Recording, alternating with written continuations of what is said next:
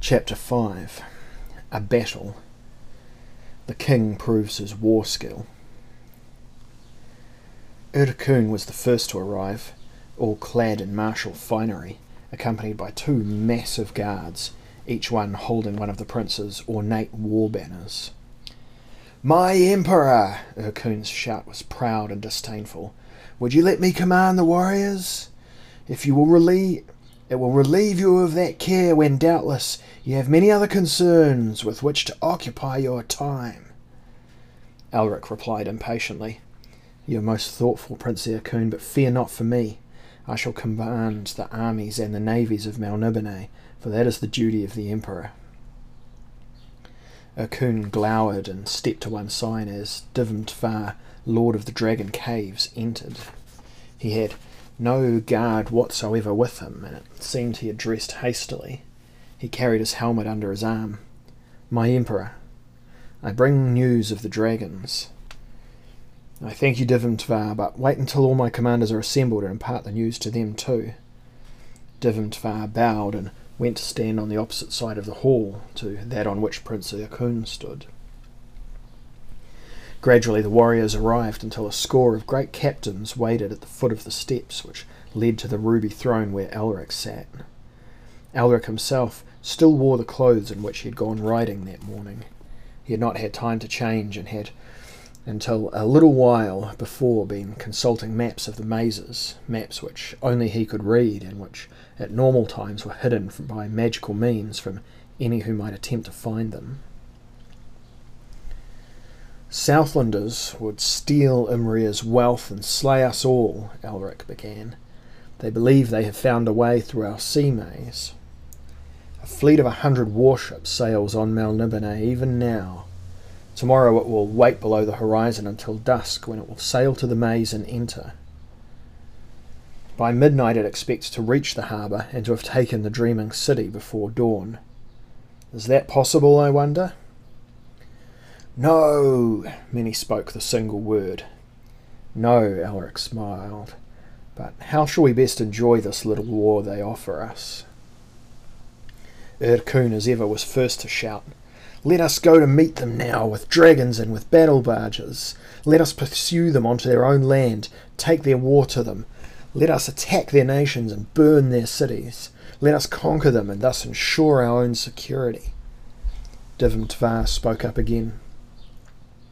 No dragons, he said. What? Yyrkoon world? What? No dragons, Prince. They will not be awakened. The dragons sleep in their caverns, exhausted by their last engagement. On your behalf. Mine? You would use them in our conflict with the Vilmirian pirates. I told you that I would prefer to save them for a larger engagement, but you flew them against the pirates and you burned their little boats now the dragons are asleep. Yyrkoon glowered. He looked up at Elric. I did not expect. Elric raised his hand. We need not use our dragons until such a time as we really need them. This attack from the Southlander fleet is nothing, but we will conserve our strength if we bide our time. Let them think we are unready.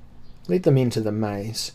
Once the whole hundred are through, we close in, blocking off all routes in or out of the maze and trapped they will be crushed by us. The Yyrkoon looked pettishly at his feet, evidently wishing he could think of some flaw in the plan.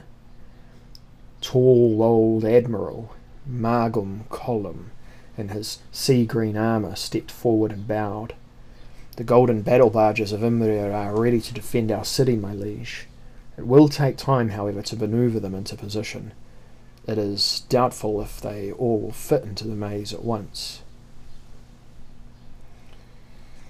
Then sail some of them out now and hide them around the coast so that they can wait for any survivors that may escape our attack. Elric instructed him. A useful plan, my liege. Magum Colim bowed and sank back into the crowd of his peers. The debate continued for some time, and then they were ready and about to leave. But then Prince Yyrkoon bellowed once more. I repeat my offer to the Emperor. His person is too valuable to risk in battle. My person, it is worthless.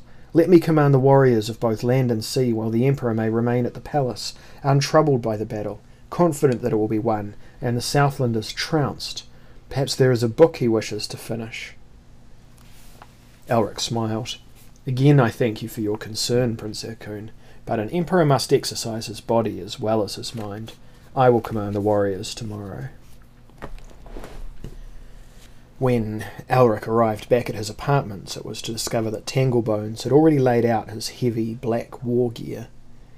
Here was the armour which had served a hundred Melnibonéan emperors, an armour which was forged by sorcery to give it a strength unequalled on the realm of earth, which could, so rumour went, even withstand the bites of the mythical rune blades, Stormbringer and Mournblade, which had been wielded by the wickedest of Melniboné's many wicked rulers before being seized by the lords of the higher worlds and hidden forever in a realm where even those lords might rarely venture. The face of the tangled man was full of joy as he touched each piece of armour, each finely balanced weapon with his long, gnarled fingers. His seamed face looked up to regard Elric's care ravaged features. Oh, my lord! Oh, my king! Soon you will know the joy of the fight. Ay, Tanglebones, and let us hope it will be a joy. I taught you all the skills, the art of the sword and the poignard, the art of the bow, the art of the spear, both mounted and on foot. You are learned well, for all they say that you are weak. Save one, there's no better swordsman than Melniboné. Prince Yyrkoon could could be better than me, Elric said reflectively. Could he not? I said save one, my lord. And Yyrkoon is that one. Well, one day perhaps we'll be able to test the matter. I'll bathe before I don all that metal. Best make speed, master. From what I hear, there is much to do. And I'll sleep after I've bathed. Elric smiled at his old friend's consternation. It will be better thus, for I cannot personally direct the barges into position. Mm-hmm. I am needed to command the fray, and that I will do better when I've rested. Well, if you think it is good, Lord King, then it is good. And you are astonished. You are too eager, Tanglebones, to get me into all that stuff and see me strut about as if I were Arioch himself. Tanglebones' hand flew up to his mouth as if he had spoken the words, not his master, and he was trying to block them. His eyes widened. Elric laughed. You think I speak bold heresies, eh? Well, I've spoken worse without any ill befalling me. On Melniboné Tanglebones, the emperors control the demons, not the reverse. So you say, my liege. It is the truth. Elric swept from the room, calling for his slaves. The war fever filled him, and he was jubilant. Now he was in all his black gear, his massive breastplate, the padded jerkin, the long greaves, the mail gauntlets. At his side was a five foot broadsword, which it was said had belonged to a human hero called Aubec. Resting on the deck against the golden rail of the bridge was the great round warboard, his shield bearing the sign of the swooping dragon, and a helm was on his head, a black helm with a dragon's head craning over the peak and dragon's wings flaring backward above it, and a dragon's tail curling down his back.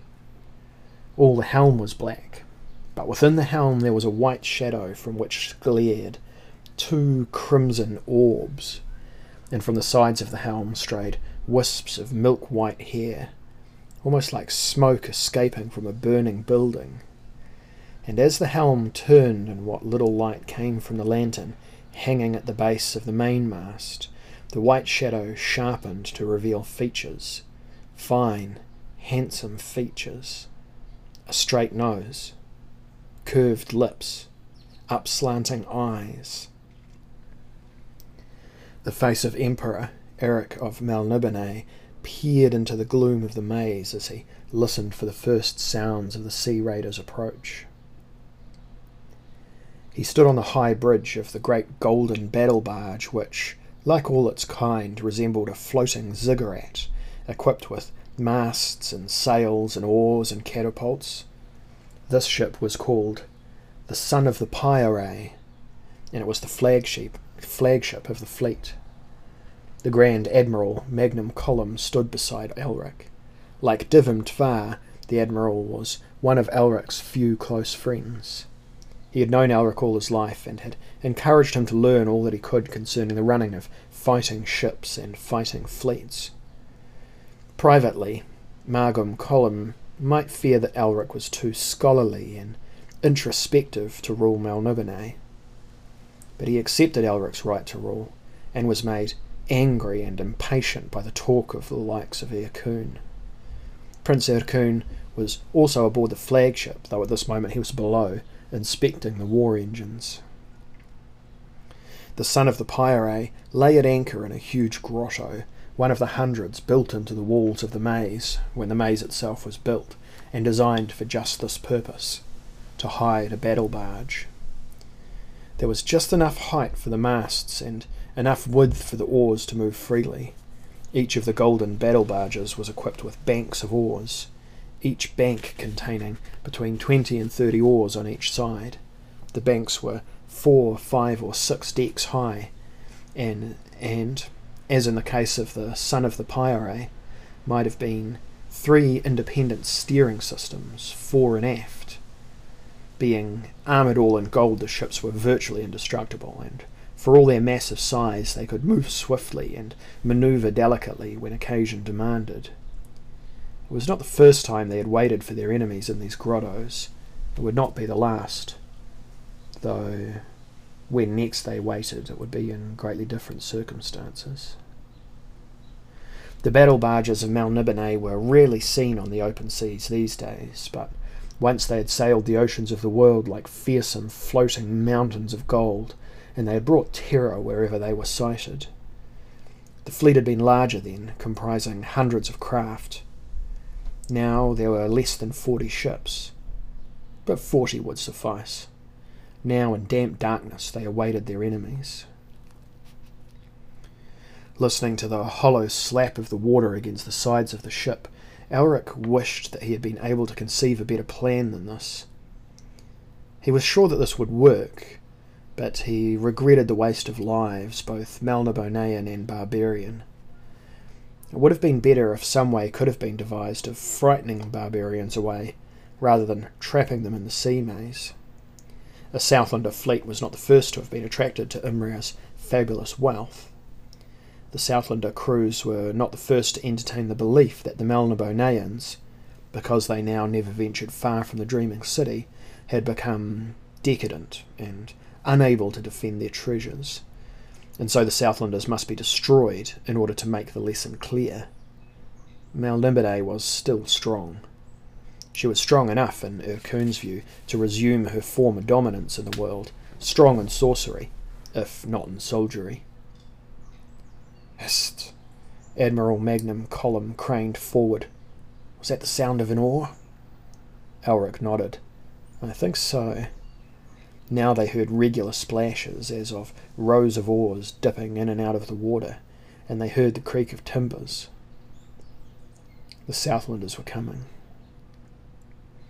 The Son of the Pyre was the ship nearest to the entrance, and it would be the first to move out, but only when the last of the Southlanders' ships had passed them. Admiral Magum Colim bent and extinguished the lantern, and then quickly, quietly, he descended to inform his crew of the raiders' coming. Not long before, Yyrkoon had used his sorcery to summon a peculiar mist which hid the golden barges from view, but through which those of the Melnibonéan ships could peer. Now Elric saw torches burning in the channel ahead, as carefully the reivers negotiated the maze. Within the space of a few minutes, tens of the galleys had passed the grotto, Admiral Magum Colim rejoined Elric on the bridge, and now Prince Yyrkoon was with him. Yyrkoon, too, wore a dragon helm, though less magnificent than Elric's, for Elric was chief of the few surviving dragon princes of Melniboné. Yyrkoon was grinning through the gloom, and his eyes gleamed in anticipation of the bloodletting to come. Elric wished that Prince Yyrkoon had chosen another ship than his, but it was Yyrkoon's right to be boarded on the flagship, and he could not deny it. Now half the hundred vessels had gone past.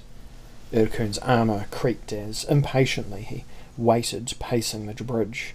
his gauntleted hand on the hilt of his broadsword. Soon, he kept saying to himself. Soon.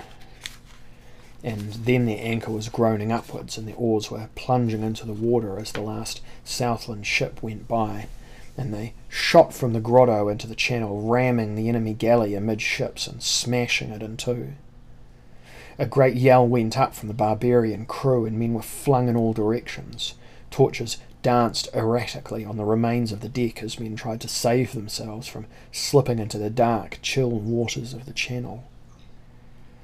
A few brave spears rattled against the side of the Melnibonéan flag galley as it began to turn amongst the debris it had created. But Imrryrian archers returned the shots, and a few survivors went down. The sound of this swift conflict was the signal to the other battle barges. In perfect order they came from both sides of the high rock walls, and it must have seemed to the astonished barbarians that the great golden ships had actually emerged from solid stone. Ghost ships, filled with demons who rained spears, arrows, and brands upon them. Now the whole of the twisting channel was confusion, and a medley of war shouts echoed and boomed, and the clash of steel upon steel was like the savage hissing of some monstrous snake and the raiding fleet itself resembled a snake which had been broken into a hundred pieces by the tall, implacable golden ships of Melniboné.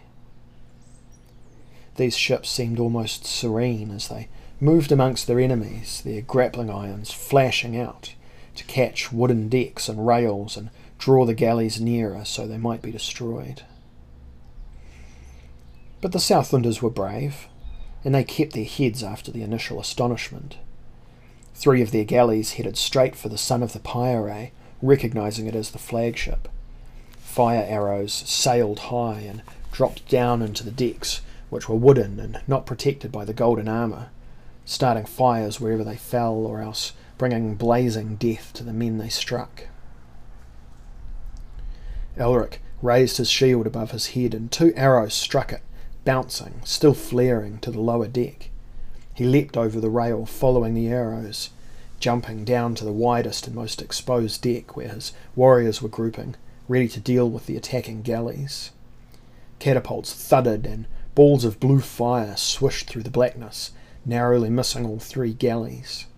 Another volley followed, and one mass of flame struck the far galley's mast and then burst upon the deck, scattering huge flames wherever it touched. Grapples snaked out and seized the first galley, dragging it close, and Elric was amongst the first to leap down onto the deck, rushing forward to where he saw the Southland captain, dressed all in crude, checkered armour.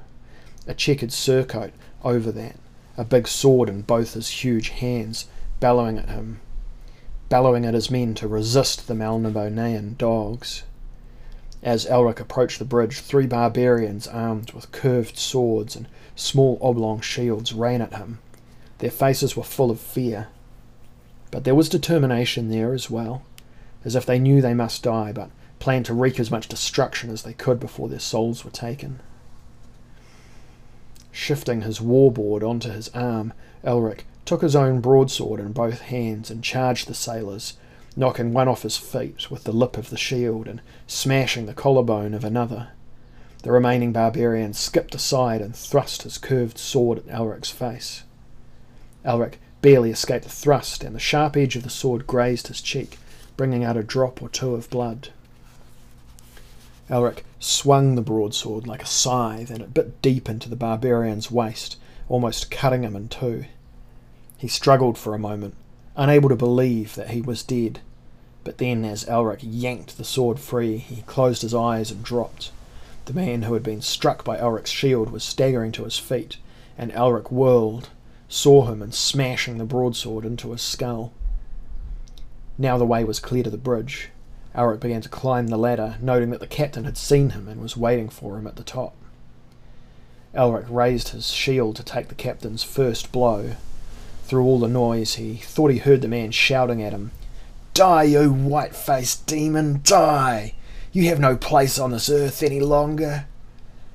Elric was almost diverted from defending himself by these words. They rang true to him. Perhaps he really had no place on the earth. Perhaps that was why Melniboné was slowly collapsing, why fewer children were born every year, why the dragons themselves were no longer breeding. He let the captain strike another blow at the shield, and then he reached under it and swung at the man's legs. But the captain had anticipated the move and jumped backwards. This, however, gave Elric time to run up the few remaining steps and stand on the deck, facing the captain. The man's face was almost as pale as Elric's. He was sweating and he was panting, and his eyes had misery in them as well as wild fear. You should leave us alone, Elric heard himself saying. We offer you no harm, barbarian. When did Melniboné last sail against the young kingdoms? You offer us harm by your very presence, Whiteface. There is your sorcery, there are your customs, and there is your arrogance. Is that why you came here? Was your attack motivated by disgust for us? Or would you help yourselves to our wealth? Admit it, Captain. Greed brought you to Melniboné. Well, at least greed is an honest quality, an understandable one, but you creatures are not human. Worse, you are not gods, though you behave as if you were. Your day is over, and you must be wiped out, your city destroyed, your sorceries forgotten. Elric nodded. Perhaps you're right, Captain. I am right. Our holy men say so. Our seers predict your downfall. The Chaos Lords whom you serve will themselves bring about that downfall. The Chaos Lords no longer have any interest in the affairs of Melniboné. They took away their power nearly a thousand years hence. A thousand years since. Elric watched the captain carefully, judging the distance between them. Perhaps that is why our power waned, or perhaps we merely became tired of power. Well, be that as it may, the captain said, wiping his sweating brow, your time is over, and you must be destroyed once and for all. And then he groaned, for Elric's broadsword had come up under his checkered breastplate and gone up through his stomach into his lungs. One knee bent, one leg stretched behind him, Elric began to withdraw the long sword, looking up into the barbarian's face, which had now assumed an expression of reconciliation. Well, that was unfair, white face. We had barely begun to talk, and you cut the conversation short. You are most skilful. May you writhe forever in a higher hell. And farewell. Elric hardly knew why. After the captain had fallen face down on the deck, he hacked twice at the neck until the head rolled off the body, rolled to the side of the bridge, and then was kicked over the side so that it sank into the cold, deep water. And then Yyrkoon came up behind Elric, as he was still grinning. You fight fiercely and well, my lord emperor. That dead man was right. Right, Elric glared at his cousin. Right. Aye, in your assessment of your prowess, and chuckling Yyrkoon went to supervise his men who were finishing off the few remaining raiders. Elric did not know why he had refused to hate Yyrkoon before, but now he did hate Yyrkoon, and in that moment he would gladly have slain him. It was as if Yyrkoon had looked deeply into Elric's soul and expressed contempt for what he had seen there. Suddenly Elric was overwhelmed by an angry misery, and he wished with all his heart that he was not a Melnibonéan, that he was not an emperor, and that Yyrkoon had never been born.